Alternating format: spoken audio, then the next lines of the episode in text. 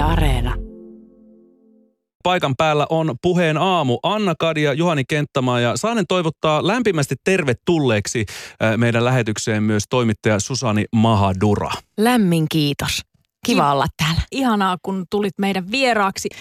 Yle Puheen taajuudella alkoi uusi ohjelma, 15-osainen sarja nimeltä Susani Mahadura mielen jäljillä. Eka osa on tosiaan myös Areenassa kuultavissa. Ensi torstaina tulee sitten se toinen osa.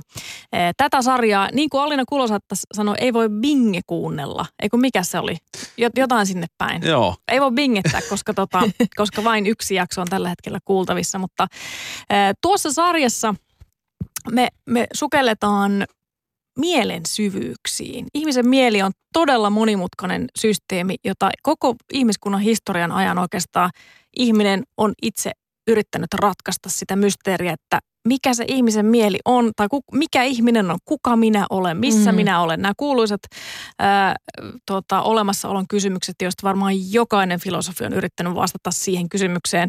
En tiedä, onko kukaan pystynyt vastaamaan siihen tyhjentävästi, mutta ehkä se onkin se syy, minkä takia me ollaan kaikki tässä nyt just puhumassa tästä, tästä asiasta. Ää, Susani Maadura, mä kysyn sulta nyt ihan ensimmäisen kysymyksen, jonka sä esitit tuossa ekassa jaksossa, joka tuli eilen ää, Yle Puheen taajuudelta. Ja mä jäin niin totaalisen jumiin tähän kysymykseen, että mä ajattelin, että mä kysyn sen nyt sulta ihan tähän kärkeen. Miltä tuntuu olla olemassa? Wow. Wow. Tälle aamulla, niin toi, on, toi onkin tosi hyvä kysymys. Miltä tuntuu olla olemassa nyt?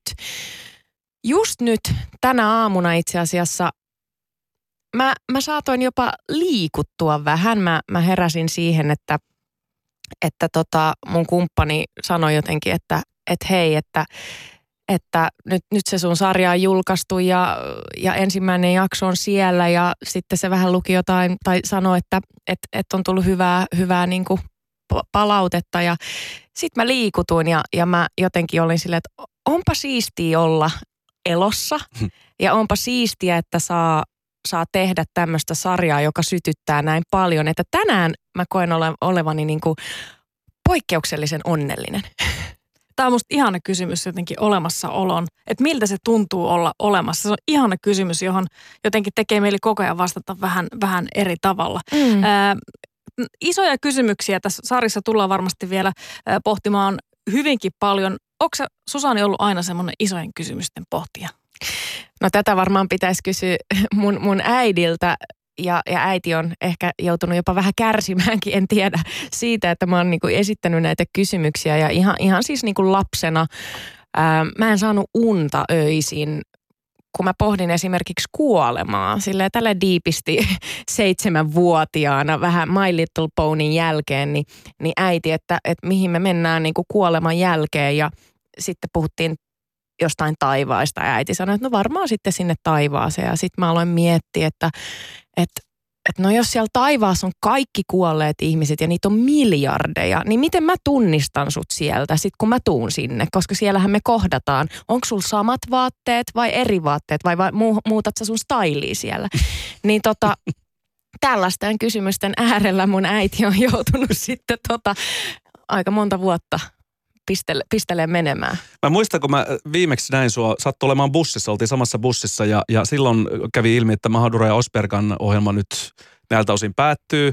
Ää, Jaamur jäi äitiyslomalle ja, ja sit sä mietit, että mitä mä tekisin. Ja sä olit käynyt, sä sanoit, että jotain ehkä niinku mielen ongelmiin, ehkä mieli, mielen, en tiedä, jotain tähän liittyvää. Mulla olisi tässä mielessä joku juttu. Mä oon yrittänyt vähän pitsata sitä, mutta että ei, en mä tiedä, että se ei ollut vielä ei ollut päätetty, että Mm. tuleeko tilaus Mm. Yle puheelta, että tämmöistä ohjelmaa ja areenaa, areenaan saadaan, niin, niin, niin minkälaisia tavallaan, oliko paljon eksti, eksistentiaalisia kysymyksiä siinä itsesi suhteen, kun tiedät, että alat tekemään nyt yksin pitkästä aikaa omaa radio-ohjelmaa, niin, niin pitikö käydä näin syvällä, että puhuttiin jo äidiltä piti kysyä tämä kuolemakysymys uudestaan tai jotain muuta vastaavaa, kun mietit tätä ohjelman tekemistä? Ehdottomasti, kun Mahadura Ösperkan loppu, niin se oli mulle kriisin paikka. Siis rehellisesti iso, iso kriisin paikka. Mä poistun somesta, mä olin kolme kuukautta pois somessa. Eil, eilen mä tulin vähän niin kuin takaisin sinne someen, koska se oli, se oli tosi kivuliasta päästää irti jostain semmoisesta, mitä on tehnyt neljä vuotta rakkaan ihmisen kanssa. Ja yhtäkkiä sitten niin kun se loppuu toistaiseksi ja, ja sitten mä onkin yksin ja se yksin jääminen tuntui vähän semmoiselta, että kuka mä sitten oon. Että mä oon ollut Mahadura Ösperkan hyvin pitkään, se on ollut mun identiteetti, mutta nyt se vietiin vähän niin kuin multa tauolle, niin, niin sitten mun piti kysyä, että no kuka mä nyt oon ja mitä mä nyt teen, niin, niin kyllä, kyllä siinä mentiin aika syviin vesiin ja sitten mä ajattelin, että no hitto, mähän voin tehdä sarjan ja pohtia, pohd, pohd, pohdin sitä kysymystä, että no kuka, kuka mä oon ja ketä me ihmiset ollaan.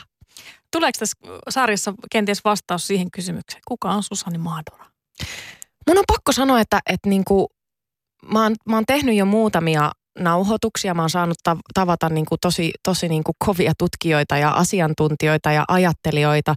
Ja jo nyt mä oon saanut paljon semmoisia eväitä pohtimaan sitä, että et, et, miten mä haluan tämän mun elämän käyttää ja mihin suuntaan mä haluan henkilökohtaisesti mennä. Ja, ja tota, kyllä se niin kuin, mä oon palannut semmoisen aika, aika niin kuin yksinkertaisten asioiden äärelle.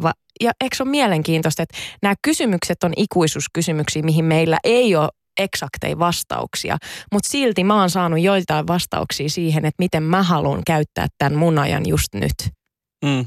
No millä tavalla tämä uusi Susani Mahadura tulee esiin tässä ohjelmassa? Sanot, että sä nyt Aisa-pari Jaamur on jäänyt, jäänyt tauolle, niin millaista se on se tekeminen ja mitä, mitä Susania, millaista Susania me kuullaan tässä Mielen jäljillä ohjelmassa? Se on ehdottomasti niin kuin toisenlainen Susani, mitä on totuttu kuuntelemaan, että Jaamurin kanssa kun tehtiin hommia, niin, niin Jaamurhan sai musta semmoisen heittäytyvän puolen esiin ja semmoisen niin kuin tosi semmoisen äh, vauhdikkaankin. Mutta, mutta mä oon aika sille erakko, voisiko näin sanoa. Mä viihdyn tosi paljon yksin ja, ja, ja sitten tota, en nyt sano, että synkistelijä, mutta kyllä mä niinku pohdin näitä asioita tosi paljon himassani ja, ja koko elämäni on pohtinut. Ja musta tuntuu, että on ollut niinku 30 vuotta sellaista, että, että, että mikä mun paikka tässä maailmassa on. Ja, ja nyt jotenkin on mahtavaa, että kolmekymppisenä mulla on niinku mahdollisuus esittää ne kysymykset, mitä mä esitin seitsemänvuotiaana. Ja musta ne on ne olennaisimmat kysymykset silloin, kun mä olin lapsi. Niin silloin oltiin aika ytimessä, aika, niinku, aika niinku isojen asioiden äärellä. Niin mä haluan, tiettekö te palata siihen Susaniin, kuka mä olin niinku seitsemän veenä. Roots, bloody roots, niin kuin Sepultura aikoinaan taisi sanoa. Pohjan aamu on siis käynnissä ja paikan päällä on Anna Kadia, Juhani Kenttämaa sekä myös Ylepuhe aamun vieras. Aamun vieras on tänään toimittaja kollega Geellä. Susani Mahadura, oikein hyvät huomenet vielä kertaalleen. Huomenta.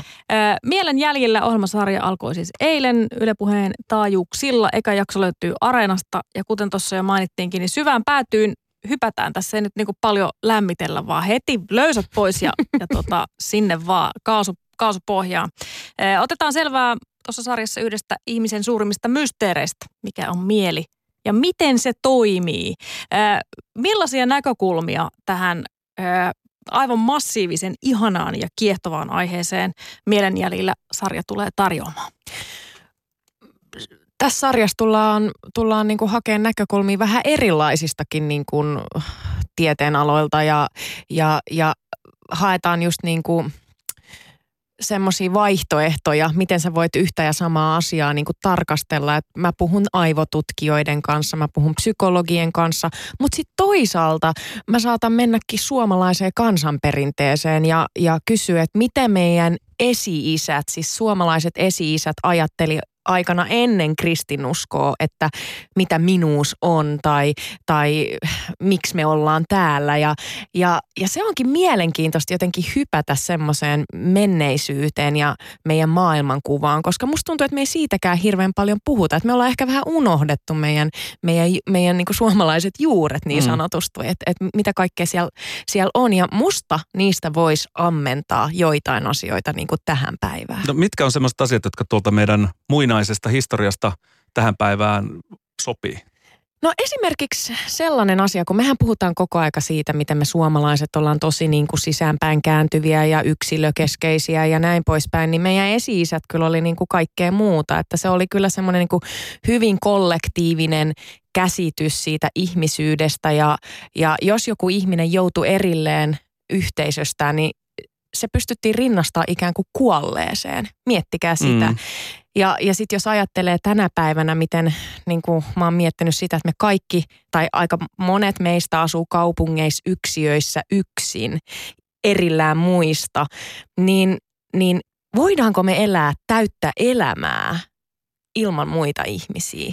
Että jos e- ennen ajateltiin, että ihminen on ikään kuin kuollut, jos se joutuu erilleen yhteisöstä. Joo, evoluutiobiologit tästä puhuu, että se oli siis sama kuin kuoleman tuomio. Mm. Eli sen takia ihmisillä on muun muassa kehittynyt tällainen, tällainen tota, mä oon tästä nyt lukenut esimerkiksi niin masennuksen liittyen, että jos ihminen on tehnyt jotain väärin sitä yhteisöä kohtaan ja hän osoittaa katumusta, niin muu yhteisö voi olla sillä tavalla, että okei, tässä on uhka, että mä potkittu sut pois tästä yhteisöstä, mutta okei, sä olet katuvainen ja sua ahdistaa, niin okei, sä saat jatkaa mm, tässä. Mm. Mutta että, että se on ollut noin tavallaan raadollinen tai niin lopullinen tilanne, jos sut er, erotetaan sitä yhteisöstä. Niin tähän nyt kuulostaa siltä, että nykyihminen elää vähän niin kuin evoluution vastaista elämää. Just näin. Minkälaisia vaikutuksia tämmöisellä sitten voi olla? Niin, mieleen? mitä vaikutuksia sillä voi olla meidän mieleen. Ja tämä on yksi, yksi iso kysymys, minkä äärellä, äärellä mä myös oon. Ja, ja myös semmoinen, niin kuin, että – nyt me eletään niin kuin aikalaista taitekohtaa ihmiskunnan historiassa, että me voidaan niin kuin tänään ehkä päättää se, että ketä me halutaan olla huomenna, koska se suunta, mihin me ollaan nyt menossa, niin se ei ehkä ole se, mitä me oikeasti aidosti halutaan. Yksi asia sitten vielä tuosta niin menneisyydestä on, on jotenkin se, että kun tietoisuudesta puhutaan, niin, niin, niin puhuin folkloristi Kaarina Koskenkaan, joka puhuu siitä, että, että, että me ollaan niin mielletty, että kalliot on persoonia, metsä on oma persoonansa. Että et voitaisiko me niin alkaa jos me kunnioitettaisiin luontoa ikään kuin, että se olisi persoonallinen, niin sillä olisi jonkinlainen minuus, niin ehkä se vähän muuttaisi myös sitä, niin kuin, miten me kohdellaan maapalloa tällä hetkellä. En tiedä. Tämä oli mielenkiintoista. Ne on todella kiinnostavia ja jotenkin ihanan isoja keloja. Musta on ihanaa, ää, siis kunnioitan aivan suunnattomasti Susani tätä sun niin kuin intohimoa, joka liittyy tähän asiaan ja tähän koko pakkaan, että ei niin kuin, että ennakkoluulot veks, nyt otetaan nyt kissa pöydälle ja puhutaan tästä asiasta, että mikä se ihminen oikein on ja mistä me koostutaan. Tuossa ekassa jaksossa puhutaan muun muassa unien merkityksestä tai oikeastaan siitä mekaniikasta, että mikä, miksi me nähdään niin kuin ylipäätään unia, että, että eihän tavallaan jos mietitään niin evoluutiobiologiaa, niin kyllähän sille joku tarkoitus täytyy olla. Ei, ei, se, ei ole sattuma, että, että ihmiset niin sukupolvesta toiseen näkee koko, koko ajan unia. Me ollaan aina nähty unia. Miten, mikä apua nyt Susani, mik, miksi me nähdään unia? Millaisia vastauksia tuossa vaikka ekassa jaksossa esimerkiksi annetaan tähän kysymykseen? No se, tota, se uniasia on kyllä sellainen, että se, se jäi mulla sen ekan jaksonkin jälkeen pyörimään mieleen hyvin vahvasti ja mä olin silleen, että ei perhana, että tätä, tässä pitää mennä vielä vähän syvemmälle ja mulla tulee jakso seuraavina viikkoina, missä muun muassa unitutkija Neil Sandman kertoo. Ei voi olla Sandman sukunimi. on kyllä. Unitutkija Sandman. Nyt tämä menee ihan Pekka Poutaan osastoon kyllä ihan täysin. Tämä on meteorologi nimeltä Pekka Pouta ja unitutkija Sandman. Kyllä. Ja tota Nilsin kanssa sukelletaan aika syvälle siihen, että mitä syitä, siis sekin on mysteeri. Me ei, me ei tiedetä täysin, että miksi. Miettikää nyt, joka ilta me käytännössä menetetään taju. Ja sitten alkaa tapahtua erikoisia asioita. Sellaisia asioita, mitä niinku tässä todellisuudessa ei välttämättä tapahdu. Meidän aivot tuottaa ihan hillittömiä storeja. Ja mä oon aina silleen, että oispa mulla toi luovuus, mitä mulla on unissa silloin kun mä näen uniin, siellä tapahtuu ihan mielettömiä asioita. Niin millä tavalla me nyt rajoitetaan sitten omaa mieltämme näin niin kuin hereillä ollessamme? Eikö se nyt liity vähän siihen, että kun unissa voidaan nyt olla vaan rennosti ja tajuttomana, niin sitten tulee mitä, tai sitä saa mitä tulee. Kyllä, ja, ja tuohon niin Annan kysymykseen vielä, niin, niin miksi me nähdään unia, niin, niin yksi selitys siihen on se, että, että unien aikana me prosessoidaan maailmaa ja ja aivot on vähän niin kuin joustavammat silloin, että silloin syntyy erilaisia kytköksiä, mitä niin kuin tässä niin kuin valveilla ollessa ei tapahdu. Ja, ja unien aikanahan tosi monet niin kuin suuret taiteilijat sanoivat, että ne, ne on saanut sen biisiidean sieltä tai joku keksiä keksinyt just nimenomaan unessa jotain. Ja se just, johtuu just siitä, että silloin ne aivot on jotenkin luovempia ehkä kuin mitä hereillä. Ja, ja, ja sitten hän aika paljon unissa myös käsitellään ihmissuhteita. Siellä voi tapahtua sellaisia asioita, jotka saat aamulla silleen, että oh my god, että mit, mitä niin tuossa tapahtui, että apua. Mutta et, et siellä niin testataan kaikkea, niin kuin, me ollaan niin sosiaalisia olentoja. Ja tämäkin on semmoinen asia, mikä mulla on tullut jotenkin tajunnut vaan syvemmin, että, että että me peilataan jatkuvasti me ihmiset toistemme kautta itseämme ja muita. Ja, ja unissakin me käsitellään niitä skenaarioita, että mitä jos näin tapahtuu, no mitä siitä seuraa ja näin poispäin. Puheen aamussa vieraana Susani Mahdura, jonka mielen jäljillä ohjelmasarjasta nyt puhutaan. Eka jakso on jo kuultavissa ja 14 vielä on tulossa ja aina torstaisin kuullaan sitten uusi jakso. Ja, mikä on muuten ensi viikon jakson teema?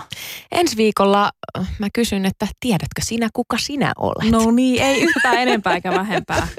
Niin. Kyllä, su- sukelletaan siihen minuuteen ja mitkä kaikki tekijät rakentaa sen, sen minuuden. Onko teillä ollut sitä tilannetta, että te olette katsonut peiliin joskus ja, ja olette ollut vähän kriisissä, että kuka toi tyyppi on, joka Ai tuijottaa onko? tak- Niin. Ja kuinka Hyvin usein? Hyvin usein. Joka Sitä- aamu. Just, just näin. Sitä mä just sanoin, että tämä oli eka aamu, että mä olin ihan tyytyväinen ja onnellinen pitkään aikaa.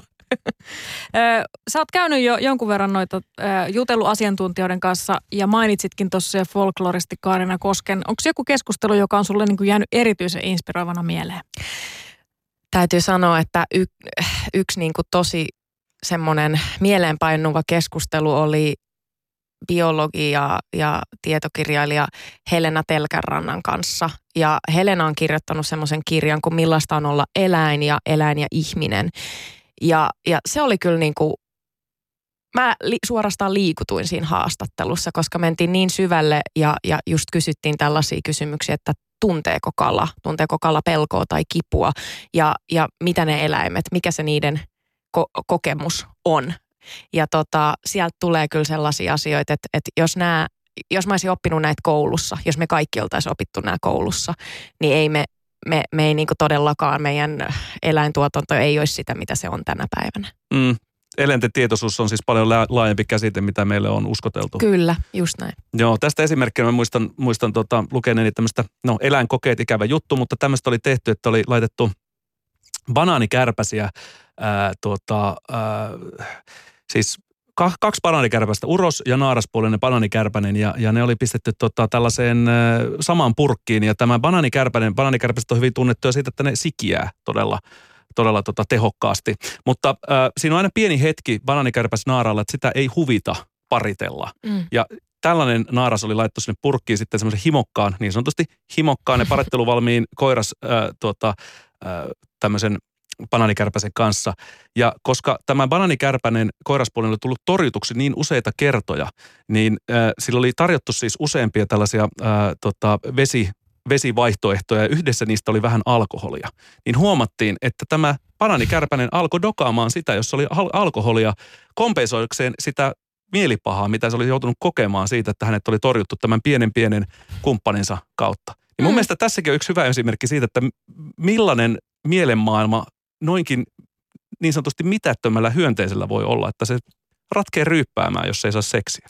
Niin ja siis just tuossa on se olennainen, niin, niin onko se mitätön? Sitten taas niin, mennään siihen niin, mutta niin sitten kuin, miten että... ollaan käsitetty, siis Kyllä. tä- tämähän nyt on vaan tämmöinen jonkun geenitutkimuksen eläinkoe yleisin siihen, koska ne sikiää niin nopeasti, niin Niinpä. pystytään katsoa sitten tätä, mutta eihän koskaan sitten varmaan ajateltu, että ne on tavallaan jollakin tasolla kuitenkin tietoisia. Ja, ja, sit, mielellisiä yksilöitä. niin, Mm. niin, kyllä. Ja, ja just se, että, että me ihmiset jotenkin ajatellaan, että me peilataan hirveästi meidän tunteita ja aja- ajatuksia eläimiin. Ja ainahan niin kuin me yritetään, äh, vaikka meidän lemmi, kaikki tietää, että jos on lemmikkejä kotona, niin sitten me ollaan silleen, että Aa, nyt se ajattelee tolle ja nyt se, on, nyt se on vähän katkera, kun mä olin töissä vähän liian pitkään ja osoittaa mieltä. Ja, ja, ja jotenkin me niin kuin inhimillistetään tietyllä tapaa eläimet. Ja jo, jos ne on meidän kaltaisia tai mitä enemmän ne on meidän kaltaisia, sitä enemmän me arvostetaan niitä. Mutta jos ne ei ole, vaikka joku ban- banaanikärpänen, niin sitten se on vaan, että niinku spreijataan menemään siellä keittiössä, koska ne on niin ärsyttäviä. Mutta et, et jotenkin mitä itse aloin miettiä, oli just se, että, että mi- millä tavalla me voitaisiin niin arvostaa kaikkea elämää jokaisessa muodossaan. Ja, ja tämä nyt ehkä sitten liittyy taas vaikka kalastukseen. Ja kun meillähän kaikki on lapsena kuullut sen, että ei kala tunne kipua ja, ja, ja ei se satu, kun se koukku on siellä. Mutta, mutta, mutta tässäkin haastattelussa Helena Telkänrannan kanssa puhutaan siitä, että kyllä, kyllä se kala kokee ja mitä se kokee luultavasti. Niin tota, ehkä, ehkä sitten kun, ja mitä enemmän me tiedetään niistä eri eläinlajien kokemusmaailmasta, niin ehkä se arvostuskin lisääntyy. Tai Tämä varmaan liittyy ehkä just siihen murrokseen, mistä puhuit Susani, että, että meidän ehkä maailmankuva on pikkuhiljaa hyvin hitaasti, mutta ehkä kuitenkin ensimmäisiä merkkejä on jollain tavalla havaittavissa siirtymästä tämmöisestä antroposentrisesta maailmankuvasta, eli ihmiskeskeisestä, sitten johonkin muuhun, eli johonkin siihen, että me, me ei enää pidetäkään ihmistä niin kuin kaiken jotenkin peilauksen alkupisteenä, vaan että se verkosto onkin itse asiassa paljon monimutkainen. Öö, miten toi tulevaisuus, puhutaanko tulevaisuuden ihmisestä mielenjäljillä sarjasta? Ja millainen se on se tulevaisuuden ihminen? Puhutaan, puhutaan kyllä ja, ja puhutaan siitä, että, että minkälaisia niin taitoja tulevaisuudessa tullaan tar, tarvimaan ja, ja varmasti se tulee olemaan niin kuin läpi sarjan teemana, mutta ensi viikolla esimerkiksi, kun puhutaan minuudesta ja puhun siitä niin kuin futuristi ja tietokirjailija Perttu Pölösen kanssa ja Perttu paraikaa kirjoittaa kirjaa minuudesta ja, ja hän, hän pohtii sitä, että että mihin suuntaan ihmiskunta on menossa tulevaisuudessa ja miten meidän pitäisi määritellä itsemme ja mitkä ne on ne tarinat, mi, mitä me niin kuin tarvitaan tässä hetkessä määrittelemään sitä, keitä me ollaan, koska se mi- käsitys minuudestakin, niin sehän on niin kuin, ne on vaan ideoita. Se, että et, et mut esitellään toimittajana, niin, niin se on kiinnostavaa, että et ainahan me ikään kuin sen etunimen eteen Susani Mahadura toimittaja. Siinä on se joku ammattititteli, mutta ei se kerro oikeasti mitään musta ihmisenä. Niin kuin, joo, se kertoo, mitä mä työkseni teen, mutta kertooko se, niin kuin, että mitä siellä syvällä on, niin ei välttämättä ollenkaan. Niin Perttu Pölönen on ehdottanut, että, että tulevaisuudessa me luovuttaisiin näistä titteleistä ja, ja keksittäisiin jotain muuta tilalle. Jotain, missä me ollaan hyviä. Et esimerkiksi vaikka Perttu puhuu itsestään, että hän on värittäjä. Hänen ammattiinsa periaatteessa on se, että hän, hän värittää, hän tuo sävyjä keskustelu. Tämä oli mun mielestä aika inspiroivaa, koska nyt kun me eletään tällaisen murroksen keskellä ja ei tiedetä, mitkä ammatit on ne, jotka niin tulevaisuus tulee olemaan. Ja mäkin olen miettinyt, että kuinka kauan mulle riittää töitä. Mutta mitä jos mä ajattelenkin, että mä en ole vaan toimittaja, vaan mä oon vaikka tarinankertoja. Sehän laajentaa aika paljon sitä, kuka mä voin olla tulevaisuudessa. Mm, mm. Joo, tämä on kiinnostavaa. Välillä itse kalskahtaa vähän korniksi, kornilta, kun joku tulee sanoa, että mä olen mahdollistaja.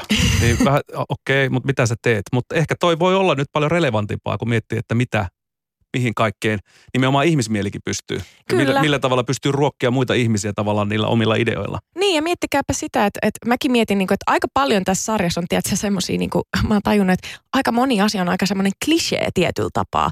Elä hetkessä ja, ja live, love, love tyyppisesti.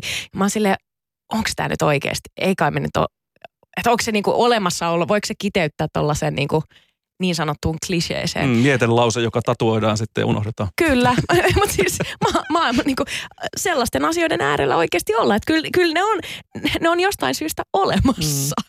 Mm.